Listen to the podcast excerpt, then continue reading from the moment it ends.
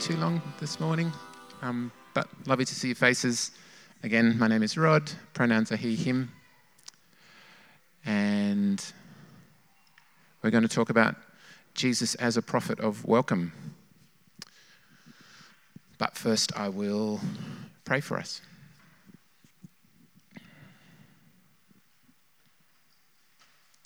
Loving God, we thank you that you welcome us, that in the birth of Jesus, you welcomed us, humanity, into yourself.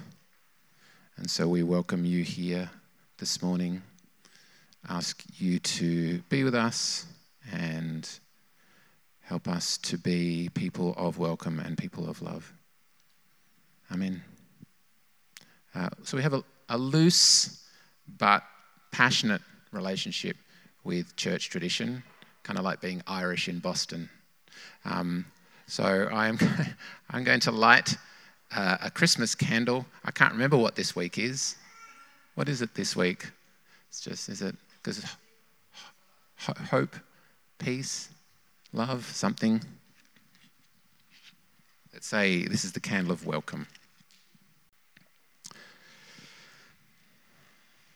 Um, so, all I really want to say this morning is a, a, kind of wrapping up of some of the themes that we've had in this prophet series, uh, looking at Jesus as a prophet that pulls together all sorts of different, kind of sometimes conflicting themes and identities throughout the history of his people, the people of Judah.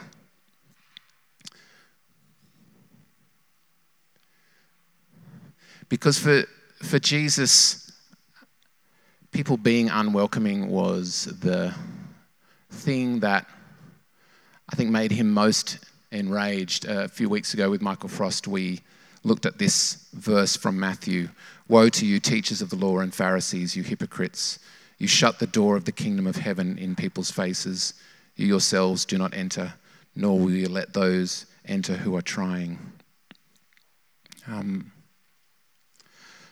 so I think our job as followers of Jesus, the prophet of welcome, is to expand the circle of welcome as much as we can in our lives. And that means uh, starting, as we said right at the beginning of the series, it means starting with our internal community, the community of selves that lives within us.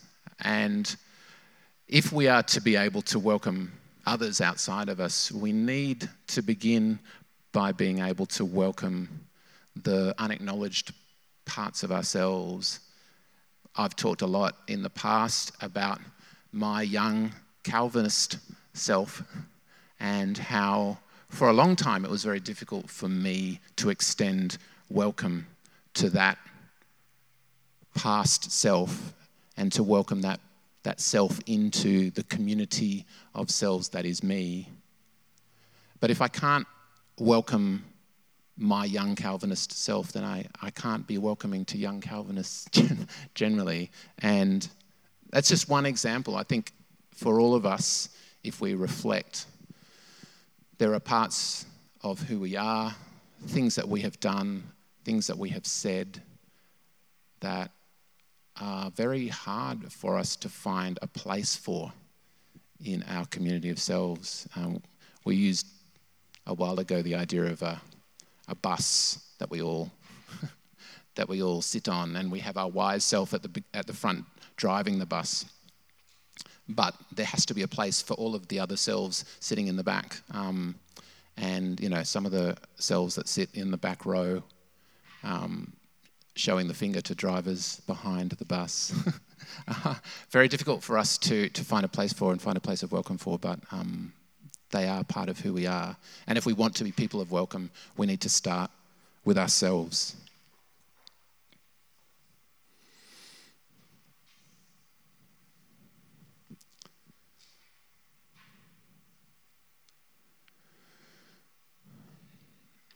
Just flicked up the words of the welcome song, which is the first song that we sang, um, just as a reminder of the fact that, yeah, welcome sits at the heart of who we are. This is a song that we sing every week.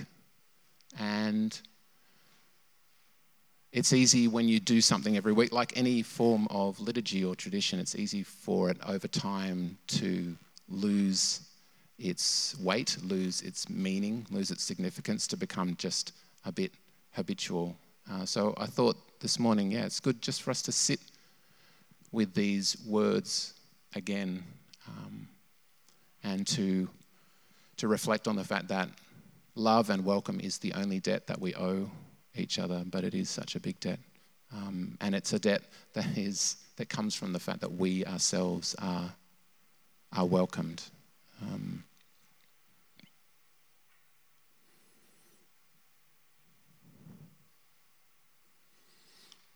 in Luke's story of Jesus' birth, we see in where Jesus is born and who is the first to witness Jesus' birth, the kind of prophet that Jesus is going to be. We see that Jesus is born in a stable, and his first visitors are shepherds. And we've talked about this before, but that shepherds were people with no status in society, people that were very much on the outside. And when Tamsin before was talking about, you know, who we might think about at this time of year who has no place, who might feel like there is no welcome for them. They are on the outside of the circle of welcome. In Jesus' time, that would have been shepherds. Uh, so it's easy for the significance of that detail to be lost on us because we're so far from that cultural context. Uh, but even in Jesus' birth, we see the signs from Luke and from Matthew of the kind of prophet of welcome that Jesus is going to be.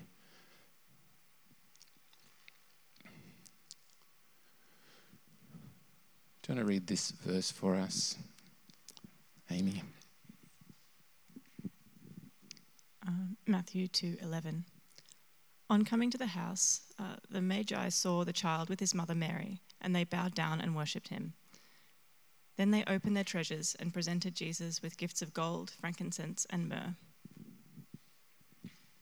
So in Luke, we see the shepherds being welcomed who are very much on the outside within Jewish culture. And then in, in Matthew, we see the Magi being welcomed who could well have been Zoroastrian priests from Persia. We don't exactly know, but that at the very beginning of the story, we see this extension of welcome to those who are outside the tribe of Israel.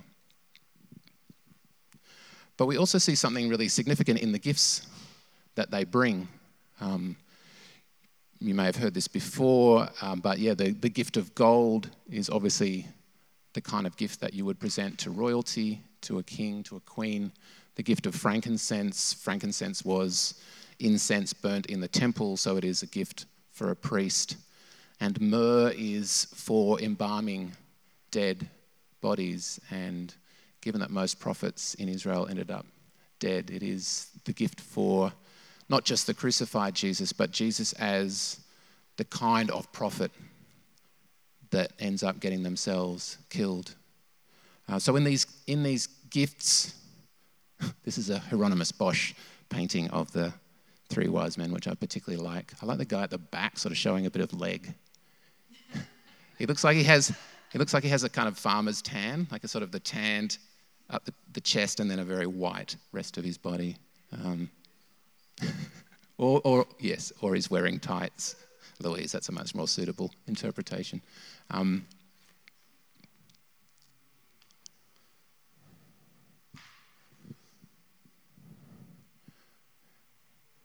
but it is in these gifts we see the way that Jesus is going to bring together the idea of the king, the idea of the priest, the idea of the prophet, but also the idea of the vulnerable outsider, a baby born in a manger, into himself.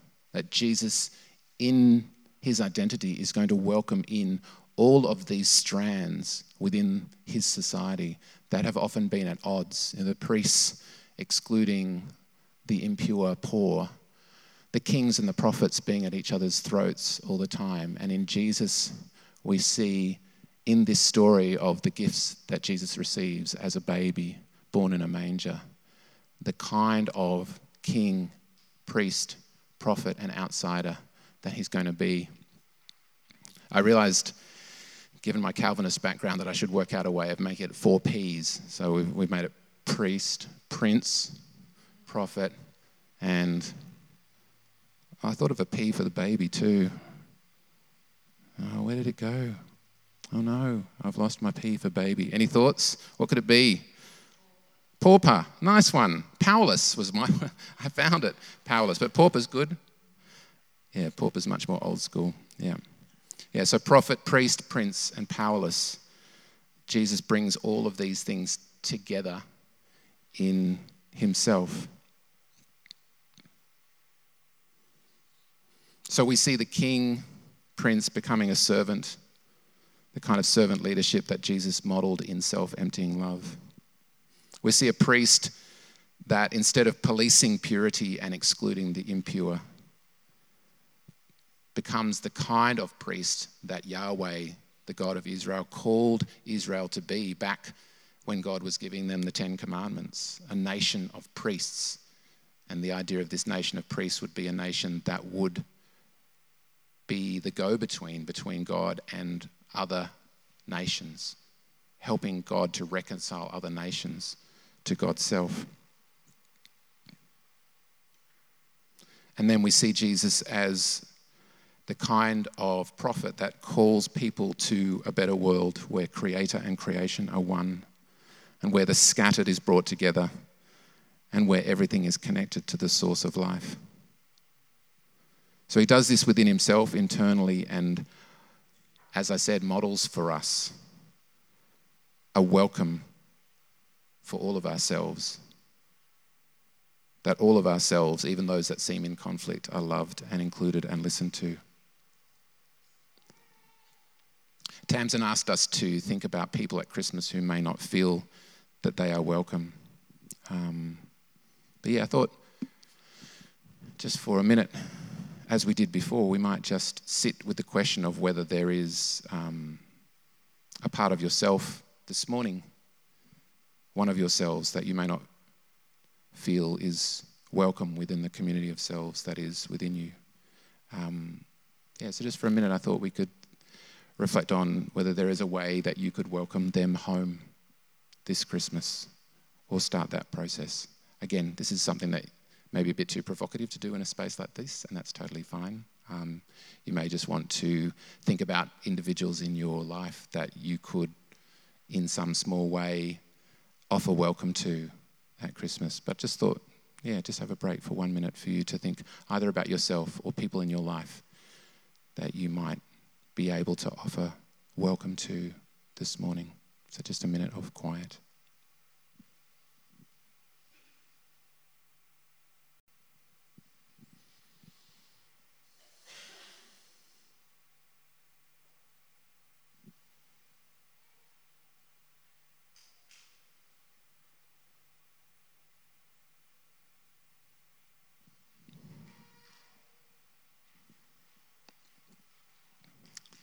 Just as we, um, before we move to communion, I might get Amy to read this passage for us. Jesus, the whole maker. Jesus' intimate experience of Abba God and his self identity with Abba God, Abba God and I are one, empower him to act in the name of love by healing and reconciling all that is unloved in human persons. Jesus gathers what is scattered healing the sick, eating with sinners, speaking with women, dining with tax collectors and Gentiles, dealing with each person as one called into greater wholeness. He gathered together what was divided and confronted systems that diminished, marginalized, or excluded human persons. He challenged others not by argument or attack, but out of a deep center of love. Thanks, Amy. So that's really all that I want to leave us with this morning. Um, the challenge as followers of Jesus, the prophet of welcome, to, to gather what is scattered, to gather what is divided, to confront systems that diminish, marginalize, or exclude others, and to do it with love.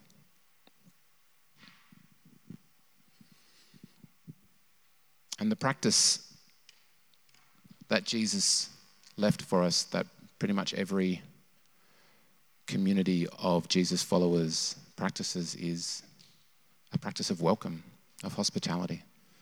And so that's what we're going to finish with this morning. This morning, reflecting on it as a practice of inclusion and welcome, and thinking about communities, churches where there might be great division, where there might be great conflict, where there might be great differences, and yet every week the community is called to this practice of, of welcome, hospitality, equality, and inclusion. Um, it's, yeah, it's powerful and provocative. So I'm going to invite you, if you feel comfortable to, to come, come forward. We'll crack some of the crackers, take a piece of cracker, a thing of juice, and then when we're all ready, just in a loose circle, um, I'm going to lead us in a little Taizé style chanty thing um, based on a, a song that I wrote a while ago. So I said before that we're going to do something old, something new, something borrowed, and something blue. So it is a little bit blue. Um, and it's the kind of thing that you can join into or just listen to. It's entirely up to you. Um, but yeah, come forward if you feel comfortable.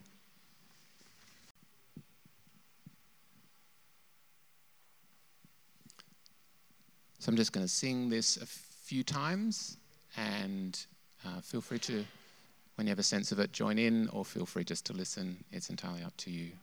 Um, but yeah, my hope is that this can be almost like a, a summation of who Jesus is and our welcome of God in Jesus and God's welcome of us in Jesus.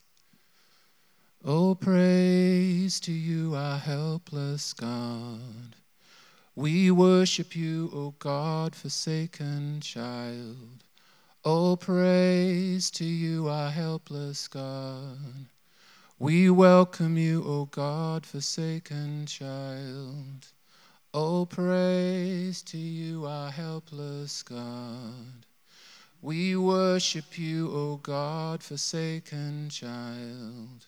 Oh, praise to you, our helpless God.